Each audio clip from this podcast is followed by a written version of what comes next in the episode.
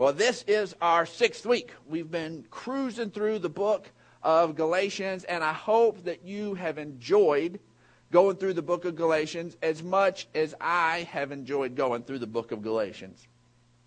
If there is one anthem to the book of Galatians, it's what we have titled this series. It is simply freedom.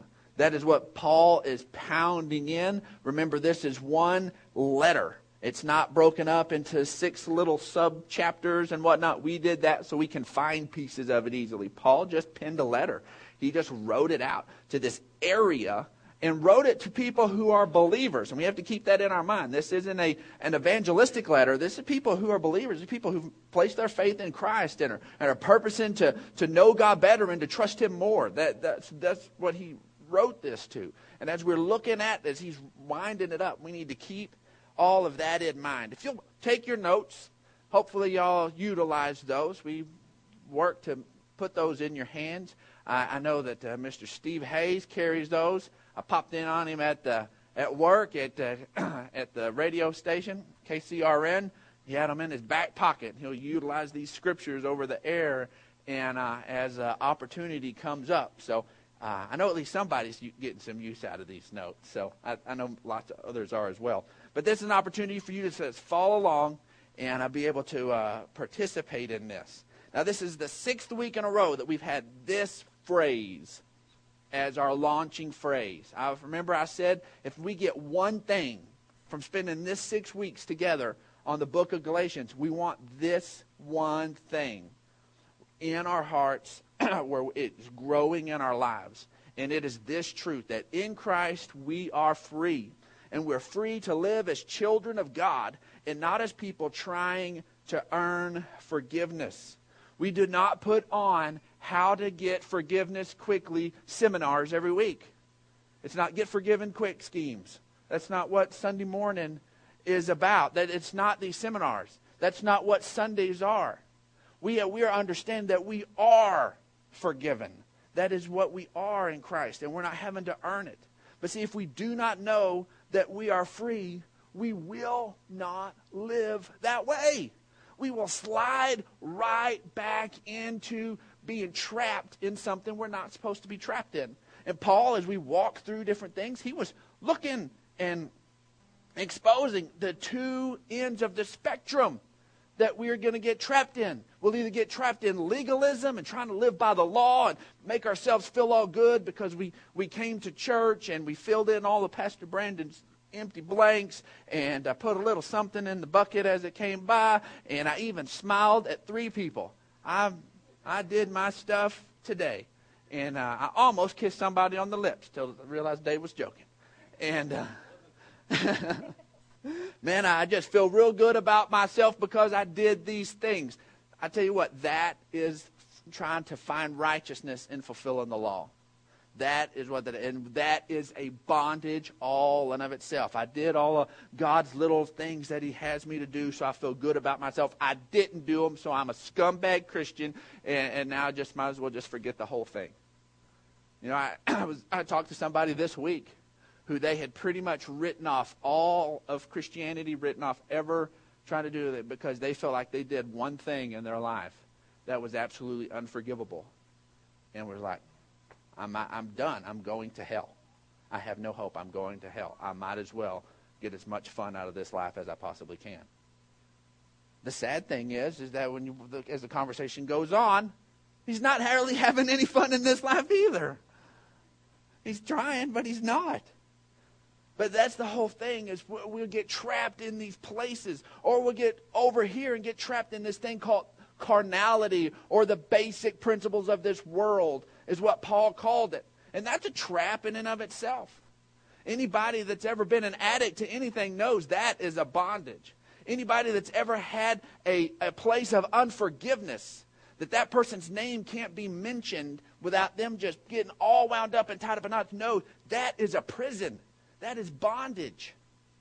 That is bad mess. We don't want to be wrapped up in that. Jesus came to set us free. But if we're not conscious of it, we're not going to live free. And 1 Corinthians 2:12 says, "We have not received the spirit of the world, but the Spirit who is from God that we may understand what God has freely given us. This is why we need the Holy Spirit so much. Pay attention to the God's Spirit on the inside of us that we receive when we place our faith in Christ, that we can grow in and, and, and allow to have more and more control of our lives. We desperately need the Holy Spirit. Why? Because He helps teach us what's already ours. What's already ours. It's awesome. It's like the, uh, uh, the, the kid who, or the, the person who inherits this entire fortune and this entire estate that they had no idea. Their great uncle passes away, and they have no idea that he even exists. The lawyers contact him. They send the corporate jet to get him, and they take him around, and somebody is showing him all that has been freely given to him. All of the, the, the cars, all of the businesses, all of the different things, and showing them, and this is how they operate, and this is how they do, and this is why you have these, and this is what this does. That is what the Holy Spirit does in our lives next week we're going to celebrate the death and resurrection of our elder brother in God. That's what the Bible calls him, the firstborn among many brethren. And that there, this New Testament shows us what we received because he died and left all of this wonderful stuff to us. And the Holy Spirit is our guide that says, you can have this and you can live this way and you can do that. Why? Because Jesus took care of it. It is awesome. So as we go through here, we've already looked at the fact that we are free, we are free, we are free, we are free. And that we get to live in a place. We get to serve God not by trying to hope that our efforts make him happy. He's happy. He loves us. He loves us. And we get to serve him because of that, not to earn that. It is such a totally different mindset. It is incredibly liberating the way it should be. And that we don't have to get back in the law and get back into the other stuff. And so now, Paul, all of a sudden, he's already established this. And now at the end of his letter, he brings this piece of information. Because if we don't understand the first part, we're going to do this other part wrong. Okay? But let's look at this because our Savior has freed us to be agents of freedom. He has freed us to be agents of freedom. We get to spread freedom. We get to be guardians of freedom. We get to help make sure that when people receive Christ, that they get free and they stay free.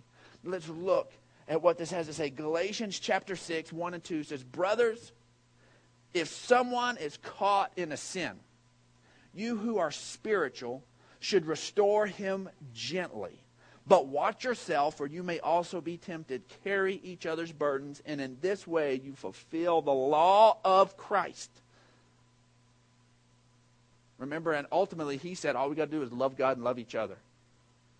Now, if we take this out of context, we take this and we roll this verse 1 and 2 into chapter 1 and 2, and we don't understand all the freedom, we can read this totally wrong because we have to understand what someone is spiritual is we could actually end up that somebody who's not very spiritual thinking they're spiritual. If they're trying to live under the oppression of the law by all the do's and don'ts, they're going to look at somebody's life and go, you know what? I do the do's and don'ts better than you, and you've got some stuff messed up in your life. I have a responsibility to help you quit giving in to this, this temptation thing. And come in and read them this list of do's and don'ts, and you need to start stopping this and doing that. And you know what all they're doing? They're just handcuffing them to a new pole. That's all they're doing. They're saying you're trapped over here in, in fulfilling the, the whatever whim and desire you have. All right, that's bad. I tell you what, we're going to take you from this, and now we're going to handcuff you to living by the law. Don't do this, got to do this, and all of a sudden everything's going to be good. No, no. Paul brings this piece right here on purpose. But he's already established that it's not about living a free life in Christ. Woohoo! I've got freedom to party and do all I want because Jesus saved me and loves me, and, and I can smoke all the weed I want and do all I want, and because I'm I'm a forgiven man. No, no, no. That's that's carnal. That's living by the flesh. And nor do we get on the other side that says, now I can be the most, you know, I can do all the, the churchy little things because I, you know, I've been freed in Christ and I can be this perfect little example by my own strength. Because I can do all these little rules and do all this. No. He's already established. And so I, I love the fact that he uses this analogy of caught. Help someone who is caught. Obviously, we're still keeping the, the mental picture of freedom. Why? Because if somebody's caught, then they're not free, right? And we'll end up doing all the wrong things. Have y'all ever heard about the, uh, the Aggie coyote that got caught in the trap? He, he chewed off three legs and was still stuck. I tell you what, most people will do that. They get caught in something and they'll try everything but the thing that actually brings them freedom. Everything but the thing that actually turns them loose. In their desperation, they'll go every direction they possibly can. But the thing that turns when really all we have to do is live in the freedom that we have in Christ. Look to him over and over and over again. See, Paul states this at this point because it is so vital, because only free people can free people. When we understand that we're free in Christ, we can really help somebody then. We can actually give some benefit to somebody. We can actually be a, a, a coach in living life free if we're free.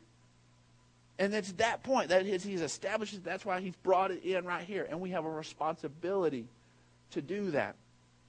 Now, my boys play are playing baseball this year. My two younger boys are playing baseball, and uh, Carson is on a is on a team with two of his buddies, and uh, Brandon Moore's the the coach, and uh, he needs assistant coaches, and asked me early on, uh, you know, if I'd be inter- interested, and I was like, no, and because uh, I'm not any good at that, I don't know much about baseball, and then I was like, well, you know, there are certain things I can do, and uh, uh, like uh, you know, one of the assi- assistant coaches, it's responsibility to, uh, to like drag the infield. Okay, I have some landscaping experience. I can make dirt look smooth. I can be an assistant coach. I've got that skill set down. You know, I can be in the dugout and say, "Boys, sit down on the bench and pay attention." I've got that skill set. I can't teach them how to swing a bat right because I don't know how to swing a bat right. I didn't understand the mechanics until I watched some YouTube videos that he sent me on how to throw a ball right. And so, I mean, I'm in the learning process here. And, uh, anyways, this, uh, uh, my boys, thankfully, are better athletes than I am, and they get that from their mama, and she will normally would say hear, hear to that. And, uh, but this last game, Carson was playing shortstop, and the ball gets hit right to him. And it's a ball on the ground. When I was a kid, those were my favorite balls that were on the ground. The whole ball in the air scared me too much. And uh, although later I now know those are easier to deal with, there's a uh, a path. Those other ones can fly up. But for some reason, if it was already on the ground, half the work was already done. And uh, and so this this grounder gets hit to Carson, and Carson is playing playing shortstop, and it's coming real fast right in. And all of a sudden, he's sitting there, and he does this. He does that number and, and jumps over the ball that's flying at him. And so, in me as an assistant coach and his father, and so with all this exhaustive knowledge, man, I start hollering at my child. What are you doing? This is not dodgeball. Get your glove on the ground. You can't let those go. You let them have an extra base. What are you doing, kid? And, uh, you know, and I'm just, you know, acting like I know what I'm doing. And uh, so I'm hollering at, uh, hollering at Carson, and he comes back in. I was like, Carson, you know, don't be jumping over those. You know, get your glove on the ground, stop it, chip it into first, get the get the out. That's what you're supposed to be doing. That's why you're in that. You're that's a trusted position. And uh, I don't know, the next inning, two innings later, something like that, um, where the batting is happening, and so I'm standing against the fence inside, and sure enough, one of these power hitter seven or eight year olds and uh, hits the hits the ball, foul ball. It hits the ground. It's flying right at me on the ground. You know what I did? I totally jumped it. And Brandon looks at me like, I've seen that move before.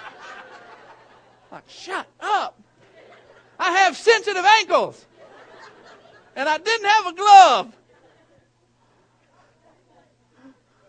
But it's that it's that thing we, we understand that if we're going to coach somebody, we ought to have a little bit of it in our own lives. And so I'm gonna I get to drag the field again the next game. I get to go back to the beginning. They're going to hit grounders at me till I quit jumping over them. And uh, and so uh, where, what was where am I going?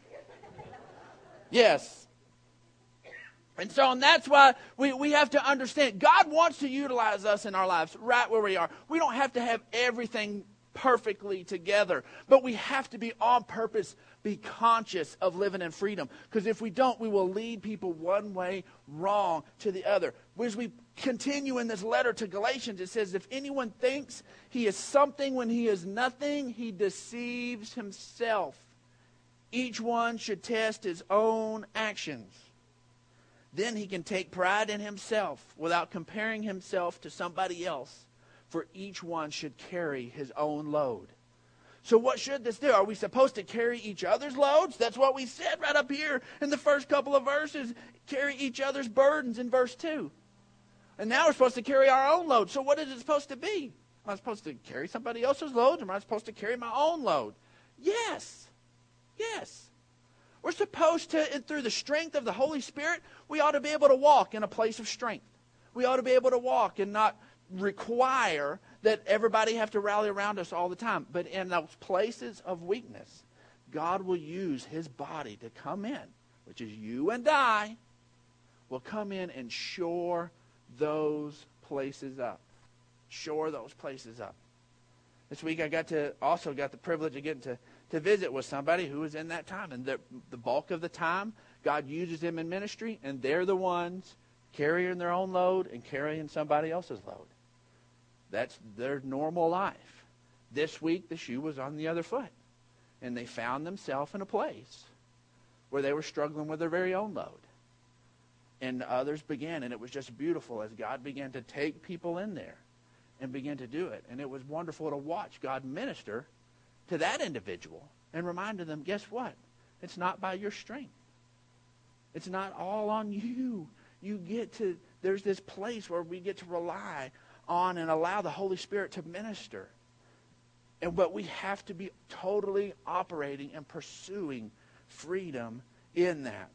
This truth is why Jesus spoke in Matthew chapter 7 why do you look at the speck of sawdust in your brother's eye and pay no attention to the plank in your own eye? How can you say to your brother, Let me take the speck out of your eye, when all the time there's a plank in your own eye? You hypocrite, first take the plank out of your own eye, and then you will see clearly to remove the speck from your brother's eye. See, so many times people want to utilize that piece of scripture to say, oh, you shouldn't be meddling in my business. You're not supposed to, you got a plank in your own eye. You're not supposed to be messing with me. You ought to, you, you shouldn't be doing using that as an offensive deal to keep everybody from, from speaking into their life. No, what this says here is that then we'll be able to see more clearly to remove the speck from your brother's eye. God wants to utilize us to help each other get stuff that's not, where, where it's fuzzing up our vision. We're not being able to, to walk clearly and go in the right direction. Stuff happens. But what we have to do is in our own life to be used in that way, we have to be squeezing on and holding on to the concept that it is for freedom that Christ set us free. Otherwise, otherwise, when we step into that role, all they will see is, and somehow they have a way of doing it, all they'll see is the, the person with the plank sticking out of their eye and say, Hypocrite, hypocrite, how dare you tell me I need to find some freedom in my life? You're totally jacked up in your own life. God wants us to be free so that we can be agents of freedom. Now, that doesn't mean perfect. A lot of times, all we have to do is be walking and pursuing it. Then I'm still growing in this myself. Here, let me tell you what I know. Let me give you some help here. But God wants to move in our lives that way. Uh, on the whole thing of inviting people to church next Easter. Some of you may be going, you know, if I invite somebody to church, they're going to go, seriously, you go to church? I wouldn't have guessed that one. You seem like so churchy person to me. You know, that sometimes that's the intimidation. Well, I haven't really lived out this Christian life in front of these people to where I feel good about them inviting them to church. I don't, I don't, I don't want to, to, to do that. I've not been a very good Christian. I lose my temper sometimes. Guess what? Guess what? No, no, no, no, no. Sometimes what they need to see is that real, regular people go to church. It's not just a bunch of little, you know, saints that have it all together. You know? All it has to do is be honest. It just has to be genuine and saying, okay, this is what God's done in my life. I know it can do something in your life too.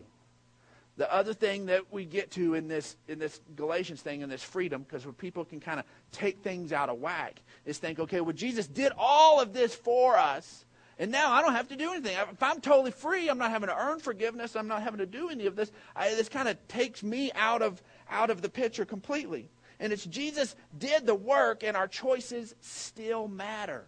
Freedom means freedom to choose. So choose life, and you will have life. See, Galatians 6 goes on to say, Don't be deceived. God cannot be mocked. A man reaps what he sows. The one who sows to please his sinful nature, from that nature will reap destruction. The one who sows to please the Spirit, from the Spirit will reap eternal life. Okay, this is where things come in that people say, you know what, I kind of I got saved, I put my faith in Jesus, you know, how come my life isn't going better? How come things haven't shifted?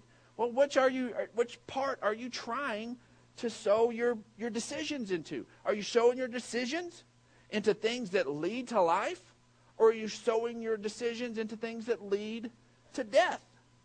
See, that's the beauty is that we are free in Christ to begin to choose. We are free to begin to choose just because it leads to life, not because God's going to smack us if we don't. We got freed from that. It's free because it's the smart thing, it's the wise thing to do. It says, Let us not become weary in doing good, for at the proper time we will reap a harvest if we did not give up. Therefore, as we have opportunity, let us do good to all people, especially to those who belong to the family of believers. Reference him way back to verse 1. You see somebody struggling, give them some help. Don't let people go down on their own. Let's be a group of people who rally around people. You know, they always talk about that, you know, the Christian army is the only one that kills their wounded. Let's not be that kind of church. See somebody dealing with something, let's rally around them and help them up. And notice that this thing on our decisions, Paul uses this idea of mocking God. God's not going to be mocked. And remember, he wrote to believers. So these aren't a bunch of people who are sitting around a campfire making up God jokes. You know, talking and, you know, and, and tearing God down and mocking him and somehow reading the Torah in a funny voice and, and, and making fun of making fun of God. You know, they're, they're, this isn't the standard mocking that we would think of. This, I, this concept of mocking God is this deal of, of living like what God has said doesn't matter.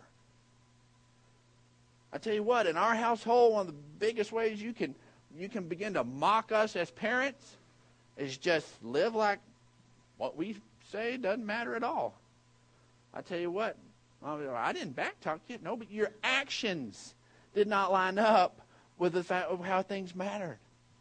See, the people, we, whenever we begin to, to make decisions and begin to choose things as if God's word isn't right. Well, this isn't really going to work. If I really respond out of love, it isn't really going to lead to life. I'm not going to respond out of love because I know God's word says that it's going to lead to life, but I, am I'm, I'm just not going to do it. I just I just don't really think it'll do that. I, I know God says that if I if I harbor unforgiveness, I think I can deal with it. I know it says that it's going to keep me in a cycle of unforgiveness, but I think I can deal with it. That's mocking God. Not taking his word seriously. That's why he says, uh, which direction, which way are you going to be making decisions? It's not because we're the, in this place of fearful of getting struck by God. It's that we're in a place of consciousness that God loves me. He's laid these principles out for my benefit. He's given me the cheat codes to life, and I'm going to take him seriously. So in our choosing, we want to make sure that we don't slip into this place of, of mocking God, of making decisions like he doesn't have anything to say on the subject and that it doesn't matter.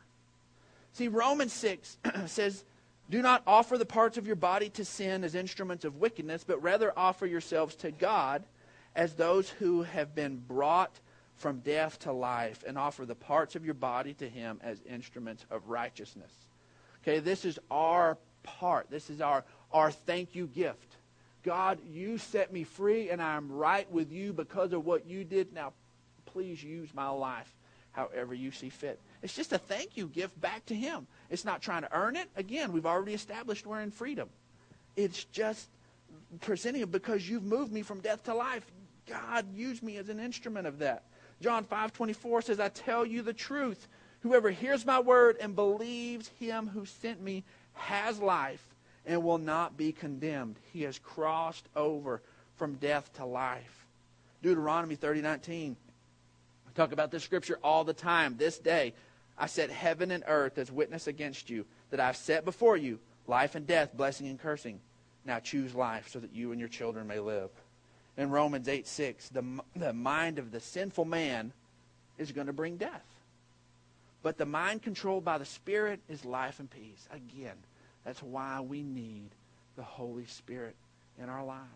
That's why we need to rely on the Holy Spirit. Why? Because that's going to lead us in life and peace.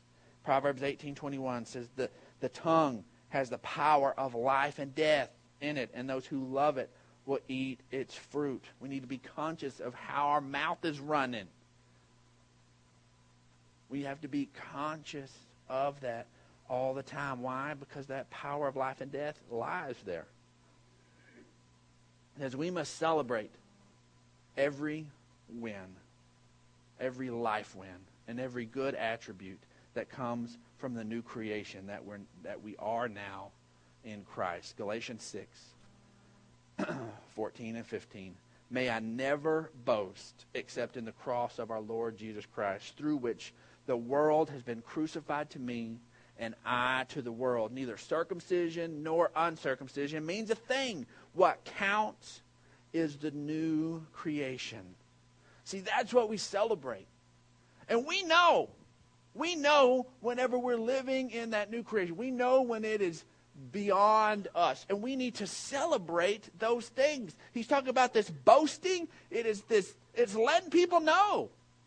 You know, when people are, are full of themselves and they boast about themselves, well, we know it's because they, you know, they're doing it in an arrogant way and, and they're, they're just running themselves up. Well, what we need to do is boast in what and share with people the wins that God, through the new creation that He's done in our lives, is doing. We need to celebrate those wins. That's how we keep staying in a place of freedom.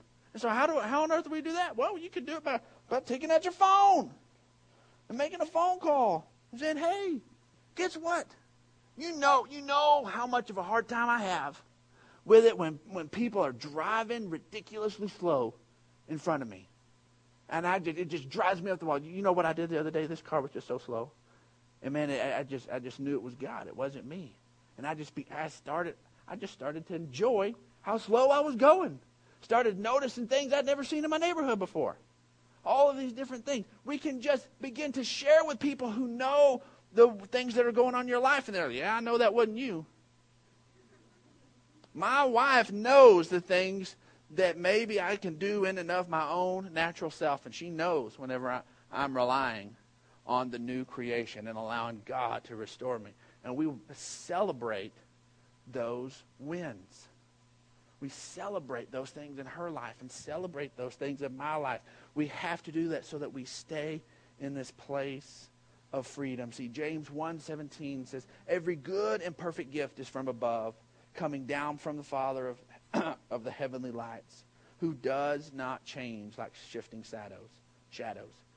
2 Corinthians 5:17 says, "Therefore if anyone is in Christ, he is a new creation. The old has gone and the new has come." That is what we're about. The old being gone and the new coming. And we all wish that it was just clink, that it was just like total transfer. But that new life comes up on the inside of us, and we begin to slough off the old, and it begins to fall off of us. And every time when some of that new gets revealed, it's something that we ought to celebrate. See, it's the love of God that draws us to Him. So let's let the Holy Spirit lead us into the choices that embrace all the freedom that we have been given in Christ. Let's do that. Let's do that.